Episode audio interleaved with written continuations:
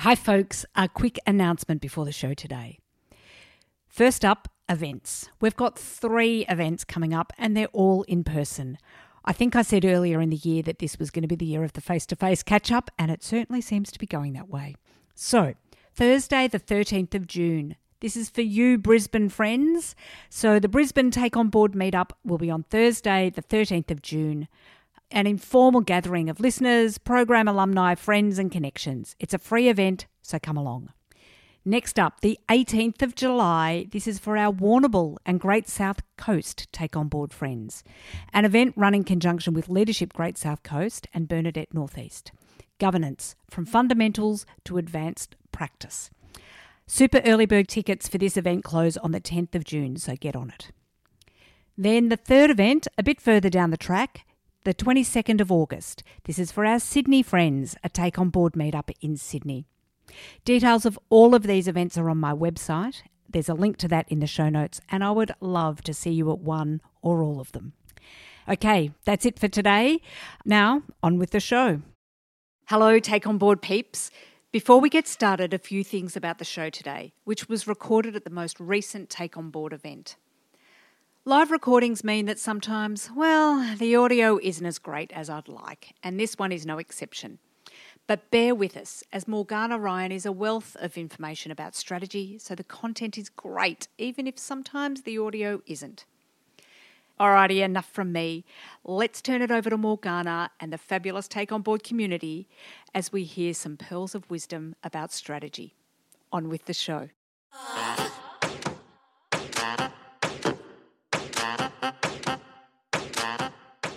Hello, and welcome to the Take On Board podcast, where we talk all things boards and governance. I'm your host, Helga Svensson.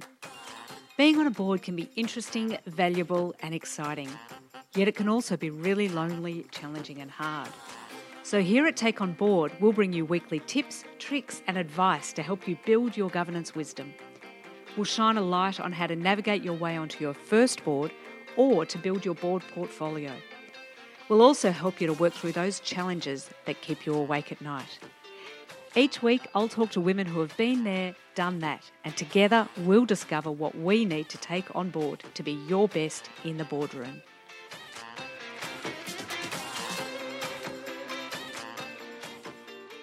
Welcome, everybody to the May Take On Board Breakfast. Breakfast, I think, for most of you, but we do have a couple of North Americans here, I think. So the May Take On Board event, which may or may not be whilst you're having breakfast, it may be more a glass of wine for wherever you are in the world. So awesome to have you here and to be hearing from Morgana today. We will be talking developing strategy from global to local and going to have a fantastic conversation even though there's lots of us here, you will still get the opportunity to meet each other. It's always about building the community and you getting to know each other as well. So there'll be plenty of opportunities for that. Before we get started, I would like to, as always, acknowledge the traditional owners of the land on which we variously meet. For me, that is the Wurundjeri people of the Kulin Nation and paying respects to elders past, present, and emerging, and any First Nations people that might be here today let me introduce the fabulous Morgana Ryan.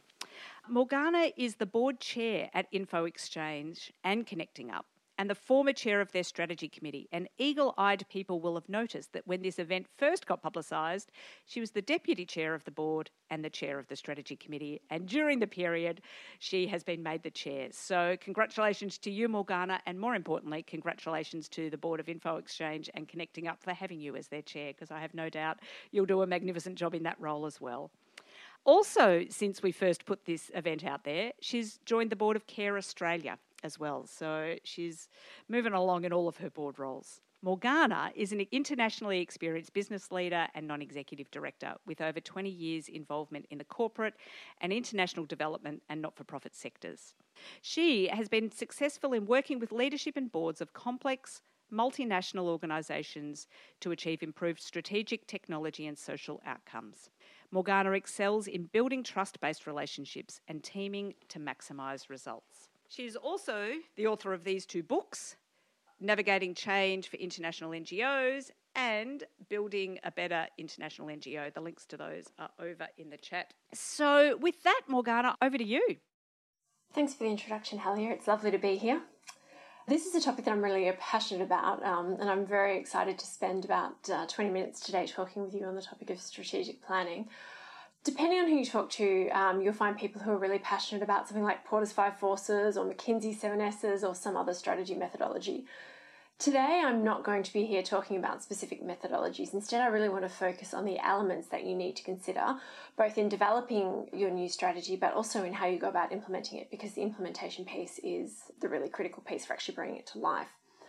I also really want to flag at the outset that no matter how well organized you are and no matter how engaging the strategy process is, it's impossible to please all of the people all the time, and nor should you try.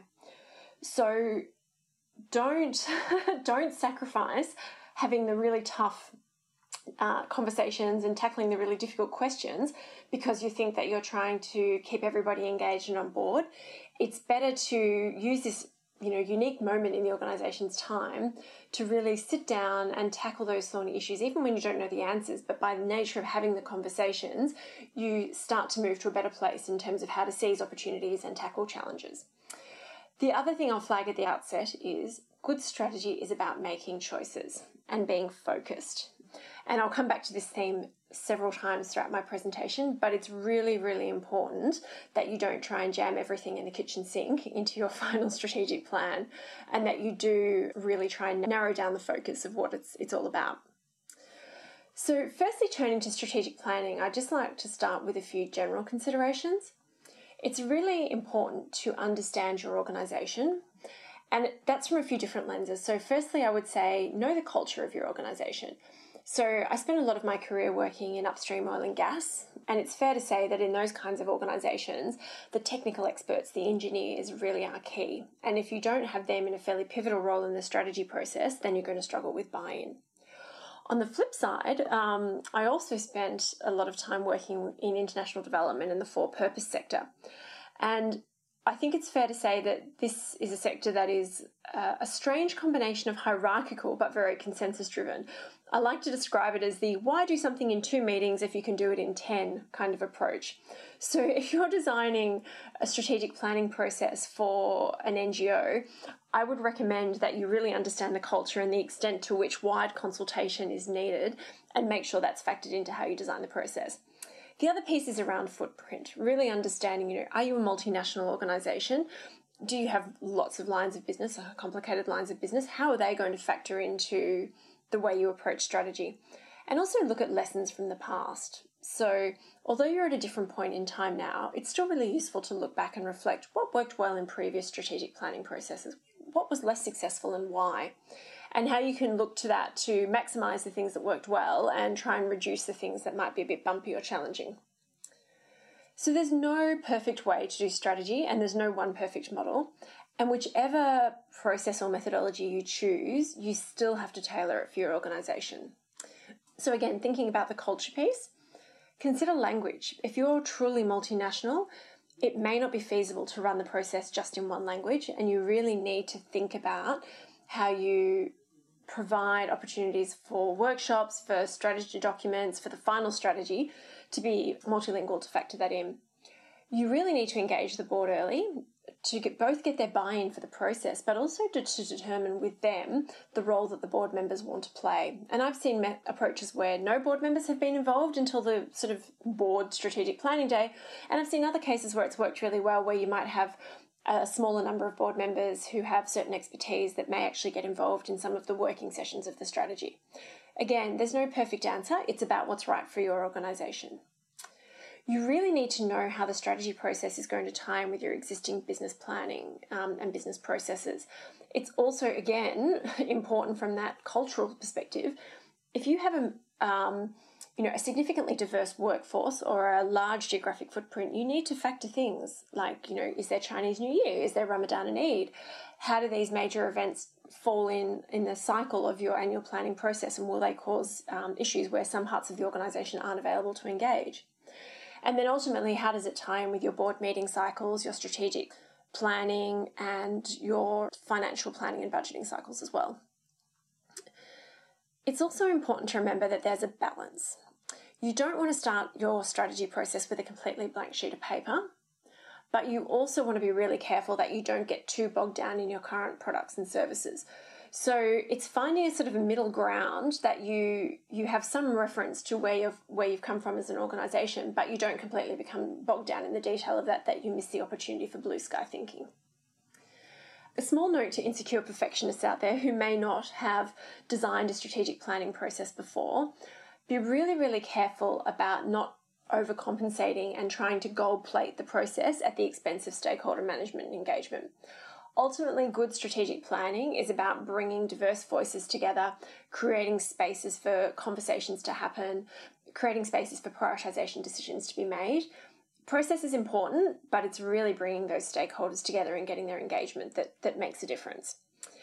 And then finally, consider the pace that's right for your organization. Again, you know, if you know that you need a lot of consensus, it may then by default mean that your process needs to take a bit longer if you're in a situation where there's a lot of opportunities or a lot of challenge um, and you need to move fast, that may also dictate the way you design your approach for, uh, for speed. Resourcing is really key. So, I can't emphasize enough the importance of diversity in a strategic planning process because the more diverse voices you have, the greater the depth of the conversation and the more likely you are able to better address those big, thorny um, strategic questions and opportunities that are floating around the organization. So you need to choose people who are knowledgeable and credible, but you want to really try and choose fairly widely to make sure that there's good representation across the organization. There's also a good opportunity to bring in some of the naysayers or the, the squeaky wheels into the process as well, because often they have some really good insights, and it may also build credibility into the process if you're seen to have some of the, the critics or the challenges involved as well. I can't emphasize enough the importance of having IT at the table. And this is not IT in the traditional sense of, you know, keep people with working telephones and laptops and the lights on, etc. This is really about strategic IT and IT enabled business. This is having a conversation, particularly in the modern world, around how you use technology to better serve your customers. If you're in development, how to have greater social impact how to better manage the organization, be it through reporting, financial management systems, etc., HR systems. So definitely you need to have IT at the table. Ideally, you also have IT, someone with IT skills in your board as well. If you don't have the luxury of having a, a dedicated chief strategy officer or a dedicated uh, strategic planning team, then you are going to have to think seriously about how you resource the process. Um, because although I said earlier, you know, it's not about gold plating the process, it's about engaging the stakeholders, it still takes time to design a process, set up all the meetings, make sure that the right inputs are available and outputs are produced after the workshops and things. So, as a leadership and as a board, you need to have that conversation early on about how you're going to put resources to the task. And I also think a strategic planning process is a really good opportunity to engage external consultants. Now, of course, coming from a management consulting background, I have a bias that I'll declare up front here. But I do think there are a few different ways in which you can use consultants. Definitely, if you're considering new areas for your organization to go and you don't have the skills in house, then bringing in some some experts, getting research on key topics is a really good use of time. You can also, in the absence of a dedicated um, chief strategy officer or strategic planning team, use consultants to help run the process. But a word of warning if you go down that path, you still need to make sure that you have staff from your organisation who are working in partnership with those consultants because you need institutional ownership. You can't outsource strategy entirely, it's not effective. So, how? what are the key steps in a strategic planning review? And I would say no matter which methodology you use, there will always be some component of the following four pieces. So there is a context and consultation piece where you're looking at the internal and external contexts. Then there's a, a sort of an analyze key strategic questions and make choices. Then there's a further narrowing down where you go to making um, integrated strategic recommendations and choosing priority areas. And then finally, you come out with an integrated strategic plan that contains directions and goals. So, going back to the first, the context and consultation, this really needs to assess the current organisational context, your organisational environment, that's your processes, people, systems, etc. The core competencies of your organisation. So, fundamentally, what is your organisation good at? And usually there's only about three to four of these. So this is not your products and services, but these are the underlying capabilities that you then build your products and services on top of. And a really good example I can give of this is if you look at the World Food Programme, they have a really strong core competency in supply chain management. You also want to learn from progress and success of the past, not just in strategic planning process, but in terms of your organization and how it operates and where you've been able to, you know, maybe go into new markets or operate and innovate and other areas where you've struggled. You also want to review the external environment and key stakeholder trends. And this is where you may look to customer surveys, again, getting some external help, really looking at what's happening outside of your organization and challenging yourself to better understand what's going on, who your competitors are, etc. At this point in your strategic planning process, through looking at the internal and the external, you should be able to develop uh, what I would call a, a, long list of strategic questions. So, this is kind of the big list of questions, challenges, opportunities that you want to deal with as you go through the strategic planning process. I would also just flag in this stage, as much as possible, you want to use data. So that's, you know, staff surveys, customer surveys, monitoring and evaluation information, external reports, internal reports, wherever you can get quality strategic analysis, try and use it. Try and make this the real kind of analytical stage so you get a good, solid understanding of where you're at and where the opportunities might lie. So, in the second phase around analysing key strategic questions and choices, this is your chance to really bring together the brains of the business and to start to figure out you know what are the most important strategic areas or opportunities and to tackle and carry out a further level of analysis debate scenario planning modeling um, including financial modeling on those and then in the third stage you start to make choices so you really need to narrow down your focus and start to think about what those choices are going to be for the next three to five years, depending on the time horizon you've chosen for your strategy. And you may even want to look, you know, with a 10 year view, even if your strategy is only three or five years, just to help you sort of look aspirationally and then come back to what you need to tackle in a shorter term time frame. At this point, you really need to articulate the choices with clear goals and targets. It has to be measurable, has to be connected. And then in the final stage, stage four, you come out with your integrated strategic plan with absolutely crystal clear directions and goals for the organisation. Now, I just want to make a quick note at this point around prioritisation because it's particularly relevant as you go through the stages of your strategic planning process because you need to narrow down. But it's also important as we get um, into the next phase, which I'm going to talk about, which is implementation. So, the thing around prioritisation is it's actually really hard. And I've seen very, very large multinational corporates, and I've seen very large international NGOs, and I've seen very small organizations all struggle with making prioritization choices. And my key takeaway is that when people have to make decisions that they're uncomfortable with, then they'll find ways to avoid making that decision. And one of the most common tactics is to basically throw stones at the process they're being asked to engage in. So instead of making choices about what to prioritize, they'll talk about why the options they're being asked to prioritize aren't right, it's comparing apples and pears, and it becomes a very, very frustrating and unproductive conversation. So, my insight from years of doing this is try and frame your prioritization conversations as a positive, not a negative. So, instead of asking people to deprioritize and choose what they're not doing, put their focus on what are the top four to six things that as an organization we absolutely must do. What are our top priorities? And by putting all the focus there, you put all the energy there, and it starves oxygen for the lower, less priority things. But it also gets people really inspired and excited about the important stuff, which helps create momentum. So, are we there yet? How do we know if our strategic planning process is successful? There's a couple of key questions to ask yourself. So, first, does it provide a future vision for the organisation that is both unifying, stretching, and inspiring? Does it provide guidance and, in some case, answers to the really important strategic issues and opportunities? Does it provide guidance for prioritising investment choices? And this piece is particularly important when we move to implementing a strategy, which I'm about to talk about. Does it have high level goals across the life cycle of the strategy? And this is where we talk about potentially three horizons and looking at sort of the, the short, the medium, and the longer term of your, your strategic plan.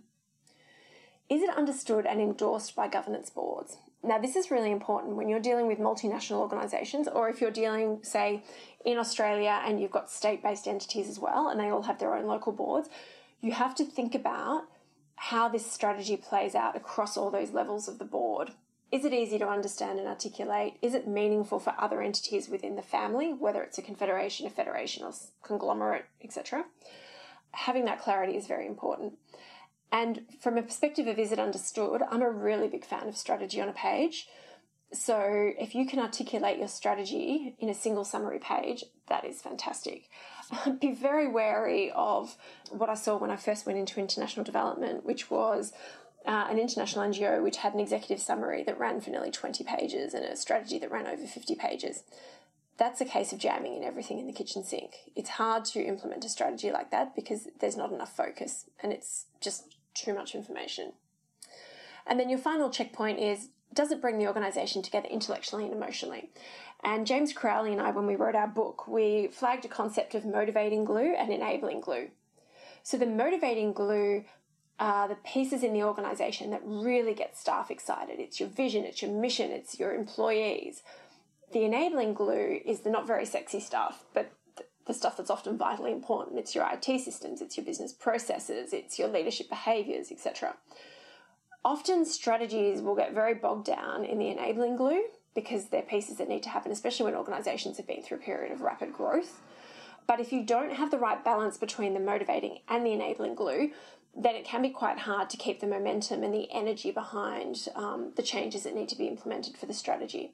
So it's really important for boards and for leadership to really think about that balance of the motivating and the enabling glue. So, for the last couple of minutes, I just want to talk about implementing a new strategy. And really, to do that, you want to start with things that the board should be thinking about. If your board doesn't have a risk appetite, now is a really, really great time to develop a risk appetite statement. If they do, now's the time to revisit it. It's the opportunity for the board to set the tone for where they have zero or low tolerance for risk and where they have an appetite for organisations to go out and be a bit more experimental, a bit more innovative, and take some risks. If that risk appetite statement isn't calibrated to your new strategy, it's going to make conversations at the board level very um, confusing and it's going to make it very difficult for leadership because they've got a strategy that says one thing and they've got a board endorsed risk appetite statement that says something else. The other big metric lever for boards is CEO performance metrics. So, what gets measured is what gets done. And at this point, where you've got a new strategic plan, it's a great time to sit down as a board and revisit what are the performance metrics we're giving the CEO. And then to think about, actually, for the CEO, how those performance metrics flow through the organisation as well. The next piece is culture. You know, the, the board sets the tone for culture at the top. So they really need to think about what are some of the key messages from the new strategy? Are there certain behaviours or things that they need to be really encouraging at the board level that then sets the tone to flow through the organisation around the culture that they want to see? Board succession is also really important. So, ideally, you've got a skills matrix and a view of the current board members. What you also want to do at this point is revisit that skills matrix and say, okay, so knowing what's in the new strategic plan and our vision for the next three to five years, do we need different skills at the board level or do we need different emphasis on the current skills that we have? So, update that skills matrix, ask the, the current board members to revisit their mapping against the updated matrix. And then, if you do have the opportunity to do board recruitment, make sure you're doing it with a new strategy in mind, not kind of with the history of where the organisation's been. And then the final piece that I think is so critical is what I call the triangle of integrated planning. And James and I talk about this in our book. It's the idea that at the top you've got your strategic plan with your strategic goals. On the other corner, you've got the business and financial planning. And this is the piece that people most often think about when they think about strategic business planning. So we've got our new strategy. How do we make sure that the business processes and the financial planning and budgeting follows the strategy? But I think the third pillar is critically important and it's the one that often gets forgotten, and that's individual performance management. This is the way that you actually motivate your staff to also live and breathe the strategy. And it's about thinking of the metrics and the performance behaviors that you want to, to judge people's annual performance on and how that relates to the new strategy. So, as a board, you want to be thinking about what sort of reporting are you getting, what kind of conversations are you having that make sure you look at the implementation of the strategy across those three pieces the strategic goals, the business and financial planning, and then the individual performance management. And then finally, when it comes to strategic business planning, you're thinking about um, the strategic change initiatives that you need to implement. And James and I talk about the half life in the book. So it's this idea that you want to try and implement half of the major changes in the strategy in the first 12 to 18 months, even if the strategy runs for five years, because you're trying to get that momentum as quickly as you can. But at the same time, it's really important to be aware of how long change takes to flow through an organization. And I think this is particularly critical for multinational um, organizations, organizations that might be national but have a footprint spread all over the country. And if you think about it in its simplest sense, you've got a board, you've got senior leadership, underneath that, you've got sort of headquarters staff, and then you might have some sort of regional staff, regional officers, and then staff at low levels, partner organisations, etc. So at the board level, you have a, a package of change initiatives that you're looking at and you're endorsing. And you say, yep, go, this is our real focus. And as a board, you might talk about those for 12 months. And then you get to the end of the 12 months and you, you think, oh, yep, that is done. But in reality, it may have only flowed halfway through the organisation. So it might be, yep, it's all happened at headquarters, but the regions and the countries are only just starting to hear about this kind of change package, even though at a board level you've been talking about it for 12 months. So, again, for the board, you really need to think about what measures and reporting am I getting to understand how the changes are flowing through the organisation? And how do we make sure as a board that we're not moving too quickly onto the next tranche of changes before the first lot have really had a chance to embed thoroughly through the organisation. And again, at this point, it's all about making prioritisation choices and putting the emphasis and the focus on where you can have the biggest impact, where you, you have the greatest need for action, and making sure that those things get prioritised first. Excellent, thank you. It's really hard to fit um, strategy and uh, implementing strategy in 20 minutes. so I've gone through at a fairly fast pace, but hopefully that's given everyone a flavour of the sorts of things to think about, whether you're a, a, very small organisation or whether you're a huge multinational. There's some fairly common themes to, to consider. Thank you. Absolutely awesome. There is there is fabulous stuff in there. I always feel bad keeping people to time, but I want to make sure that we all get an opportunity to discuss as well. So thank you, Morgana. That was absolutely fabulous. I'm about to put you into breakout rooms to have a chat about what you just heard and to come up with questions. Breakout rooms are open. All right, welcome back, everybody. I think we now have everybody returned to the main room. Feel free to stay in Slido, continue to add as we have the conversation and continue to upvote questions because we will go through them in the order that they appear. And if we don't get through them all, which is likely because there's quite a few here, the plan is that Morgana and I will continue recording after this event is finished, and they might appear as a special Q and A podcast on Take on Board uh, for those that we don't manage to get through here today. So Jane, I can't see you on my screen, but hopefully you are there, Jane Bogue. If you can take yourself off mute, you have the first question here around risk appetite statements. Can I ask that people say their name, what boards they're on, if any, and then ask their question? So, Jane, over to you.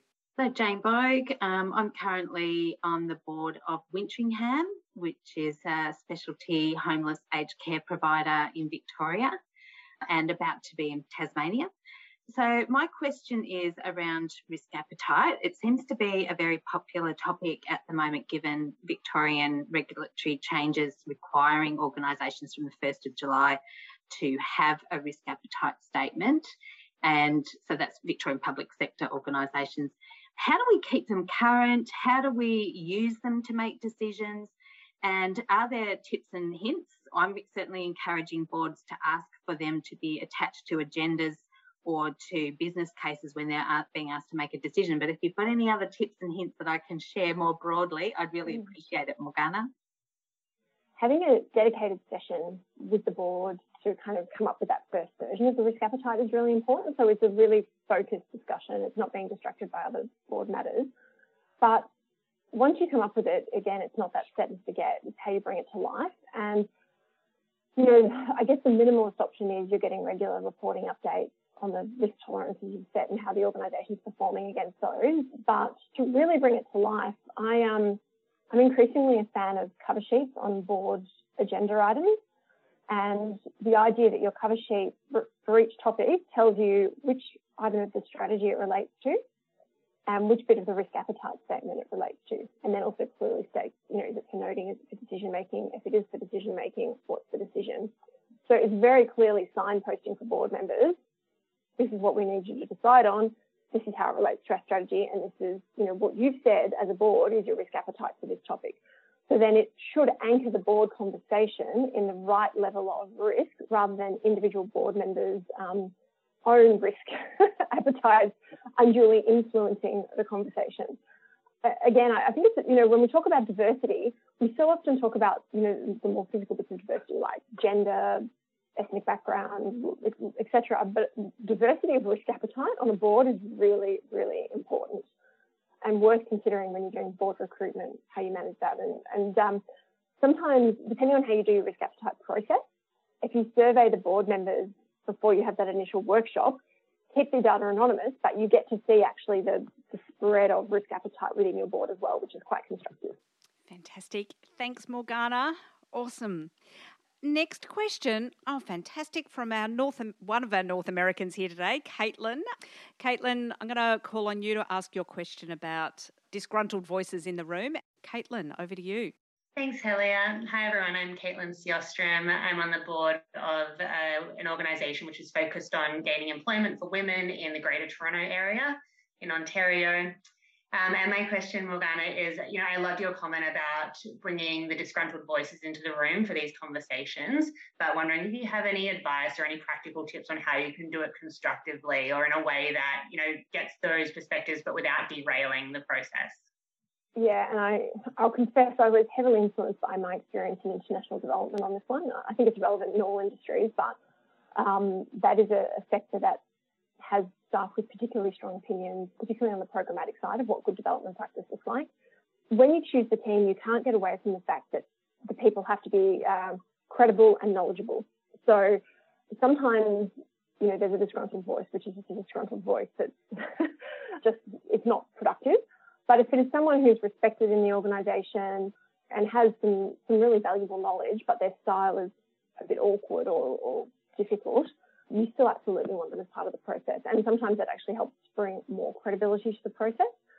I'm a big believer in if you create the right framing and process, it will create an environment for the right conversation. So again, it's, it's some of those points I was saying about, you know, framing a positive conversation about prioritization rather than negative, thinking about the stakeholders you've got in the discussion and as much as you can, trying to frame it in a way that will allow the voices to come out, but not allow individuals to railroad it. And it, it's quite heavily dependent. And this is also why, you know, having dedicated resource or resources to run a strategy process can be very valuable because, yeah, having structure around those conversations helps. Um, sorry, it's, it's, not a perfect answer, but it, it's actually a, it's a hard it's a hard question. and mm. sometimes, you know, you you look at the, the stakeholders and you just think, with the combination of other people I've chosen to involve, I don't think this will work. And so I'm not going to go with it. But in other cases, you think, actually, looking at the other people I've got in the room, this dynamic could actually work quite well. It's worth, it's worth doing. It's also relevant for your board members. So if you have particular voices in the boardroom that you know are going to be difficult, challenging, uh, problematic, then there can actually be value if they're willing to engage them in the strategy process at the, at the outset and, and all the way through, particularly if they've got networks or, or insights that are valuable, they're willing to make the time. And I think this is possibly more relevant for for purpose organisations than for commercial organisations. But you know, if you give them a seat at the table and they have a sense of ownership or engagement, then it's a chance to bring out their issues through the process and not at the very end when you need endorsement for the, the actual strategy in the boardroom. Thank you. Thanks for the question, Caitlin, and thanks, Morgana. Leanne, you're up next. You've got a question about flags on the strategy. So, Leanne, ah, yes, I can see you and you're off mute. Fantastic. So, again, if you can introduce yourself uh, your name, what boards you're on, and then if you could ask the question. Thanks, Kellyanne. Hi, Morgana. My name is Leanne Williams, and I'm on an independent school board and a hospital board, and I'm a CEO reporting to a board. And our group was talking about what happens when your strategy midway through isn't isn't working. And, and our group talked about the risk appetite and how that comes to the board, which would be one indicator of flags, uh, um, strategy not going in the right direction, and the same with the performance reporting. But we were interested to hear your perspective on whether there's any other indicators outside of those two that would be an indicator that the strategy needs reviewing or it's not not on track for what should be happening. Uh, yes, it's particularly hard, I think, in in organisations that have a large geographic footprint. Uh, you know, referencing my last diagram, because it's actually quite difficult to see what's happening in in remote locations or across multiple lines of businesses and things. Um, I'm a bit of an advocate for directors, the noses in, hands out. Insofar as you know, to really know what's going on in the organisation, you need to have some feel for you know just beyond the CEO and the executive. Um, and I know in the AICD um, conference in March, there was quite a bit of discussion from a number of the panelists about someone from a large supermarket chain actually spending some time on the, the cash register in a store or now doesn't necessarily have to go to that level, but opportunities for board members, I think, to engage with the organisation without getting into the management space, obviously, but to get a real sense of what's happening on the ground is, is very valuable. I would also say, you know, as a board, you need to look at the quality of reporting you're getting. Uh, and particularly in international NGOs, this is a challenge. And if I may jump on my hobby horse for one minute, one of my greatest frustrations for the for purpose sector is the obsession with admin and overhead. I think it is the worst metric ever. You would never tell a large bank that they can't afford to spend money on, you know, IT systems or their people. But by telling for-purpose organisations that they have to limit to 10% or less how much they spend on themselves as an organisation, you actually inhibit them from putting in place the systems and the processes that allow them to see how the organisation is performing. And I'm always using any opportunity I have if I speak to a donor or even a mum and dad supporter of a not-for-profit to really challenge them on that mindset. Sorry, it's a slight tangent, but I, I do think there's something there for for-purpose organisations with your strategy around if the reporting is not giving you the information you need to see, as a board, you need to challenge leadership to look at how you can change that. And even if you can't, you know, even if you don't have the systems and processes, there must be ways because it's also then an interesting challenge to say, well, as a leadership team, what reporting are you looking at for your decision making about how the organisation is running? Because ultimately, reporting should be rolling up through the various levels of the organisation, and the board should be seeing you know, a snapshot of what everybody else is looking at to manage. Fabulous. Thank you, Leanne. Thanks, Morgana. The next one, I'm going to go to the one from Christy. Christy, you've got a question here about tips on how you scale your approach in smaller organisations. Thanks, Helga. Uh, I'm Christy Robson. I'm on three boards. I sit on a, a hospital board uh, on the New South Wales Victorian border, a regional health service, and I also sit on two regulation health regulation boards under AHPRA and also under the HPCA in, in Sydney. And my question is that we were discussing around we found Morgana, a lot of the stuff that you were talking about was really great, but it's it felt like it was sort of targeted around more of those sort of larger organizations. And we were just wondering whether you had some tips around how you could potentially scale down the approach for, say, organizations that had mainly just the board and a few paid staff or minimally paid staff, um, particularly when you didn't have lots of um, staff that were able to generate reporting and data and those sorts of things to be able to give you that information to uh, effectively make that that strategy. So I suppose it's around does a large organisation strategy look the same um, process as a smaller organisation? Yeah, good question. Um, my first point would be I actually think prioritisation for small organisations is even more important because you have such limited resources and it's really important for boards of small organisations to, to, to constantly challenge the CEO about you know where where are you going to get the most uh, impact for, for your investment of your time. Depending on the type of your organisation, I would to say if you're you know a community environmental organisation, you've got a, a, a network of you know really young, engaged supporters. I'd reach out to that network because it's amazing the number of skills and capabilities that exist in those networks of people who might be willing to volunteer their time and bring in their, their expertise on technology or trends in X or trends in Y. And it's a great opportunity for them to engage with the organisation. So I would go, I would go out. I would also go up to the board to look at the board in terms of their skills and capabilities and their networks, particularly if they've got links into any of the big or even medium-sized consulting firms. Quite often you'll be able to get pro bono support from, from some of those if you have the right networks and the right conversations, and that can be quite powerful and useful.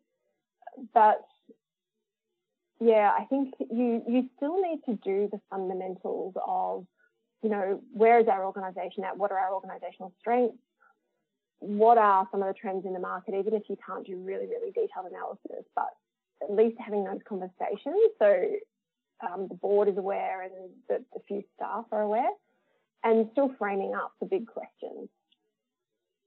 Because without those big questions, it's very hard to know where to go. And whether you're a big organisation or a small organisation, you still sit on a number of fundamental challenges and opportunities. And without talking about them, then you, you just drift. So you obviously don't need all the working groups and the, the big structure and the full-time resource or whatever to run the process but the basic bones of the thing should still happen. And I think you probably use your board more for those conversations in the absence of the wider staff group. And again, I would look at um, supporters of the organisation too and bringing them in. Fabulous. Thank you. Thanks, Christy. Thanks, Morgana. Susan, I'm going to come to you, Susan Slattery. You've got a question about integrity of feedback. So, Susan, wherever you are, can I come to you to introduce yourself and to ask the question? Hi, everyone. Yeah, so I'm Susan. I am on a board of a small NGO, international aid NGO, so really relevant discussion. Um, but similar to Kirsty's question, we were discussing in a small organisation, you know, when we're getting feedback from teams. So we talked about that idea of how it's resonating with the staff, when there's feedback coming in from the teams, how do you ensure the integrity of that feedback in relation to change or strategy, particularly uh, when we're looking at small teams and it might be really obvious who is giving what feedback and particularly concerned about negative feedback around the change or strategy? Uh, a couple of different ways you could go at it, I think. Um, the first is, you know, the board setting the tone from the top that in the strategic planning process there is no hierarchy those involved in the sort of working groups and the discussions and the shaping of the strategy all have an equal voice regardless of who they report to. So it really sets a tone that this is about trying to bring out diverse voices, having open discussions, challenging each other, uh, because it's in the best interest of the organisation to really kind of flesh it out and bring the, the collective strengths of the mind. If that still doesn't work, I would consider, you know, there's options like anonymous surveys, but obviously that's more complicated. You've got to set it up. And even with anonymous surveys in a small organisation, you can still sometimes tell who's, who's written what. But yeah, I think, I, I, definitely think there's something about setting the tone that there is actually an expectation that there will be dissenting voices in the strategy process. You don't want everybody agreeing because you won't get the best outcome out of that. We're going to do one more quickly, if we can, Morgana. I'm going to go to the anonymous one that's at the top there. Can you explain your half life theory further? That is implementing 50% in the first 12 to 18 months. Yeah, and Tanya Sparrow and I were actually talking on the weekend about three time horizons with a strategy. and I think it is really important when you have your new strategy, you're looking at the immediate, the medium, and the, the long term. And at the start of a new strategy, the long term feels really, really far away. And is not where you're going to put a lot of the resources initially, but it's definitely where you want to turn your mind to and um, the sort of leadership focus. But in the short term, to to really bring the new strategy to life and to set yourself off in the right direction, you want to move quite fast. And it's a combination of factors. One is it to make sure you don't lose momentum from what is sometimes a very long, drawn out strategy process. So you want to kind of keep it fresh, keep the momentum going, and move very quickly from strategy into strategic business planning. And with your strategic business planning, you're then really setting out often a, a three to five year view of the change initiatives that are going to happen, recognizing that particularly those identified for the later stages probably won't happen anything like that when you eventually get to it. But the stuff in the first 12 months is really critical to move quickly. And you want to jam as much of the significant big change early as you can. There's also a bit of, you know, trying to fail fast on some of the stuff as well. So there's often some interesting ideas in your new strategy that the organisation's not really quite sure if they're going to work or not.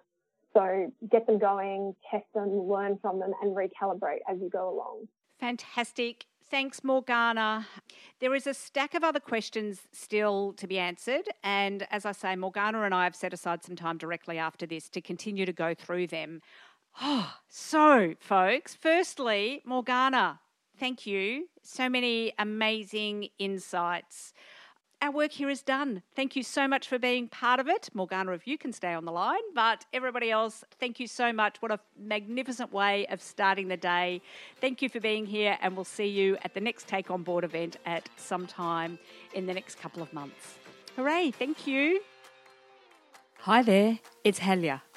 That's a wrap for the Take On Board podcast today.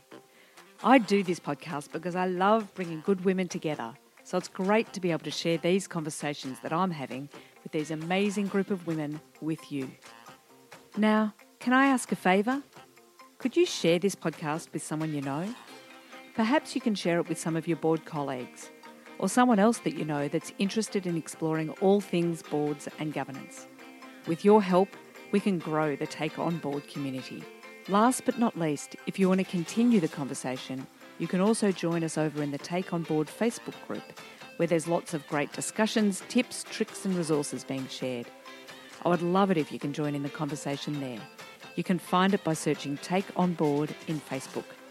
Thanks for listening, and tune in next week for another fabulous conversation.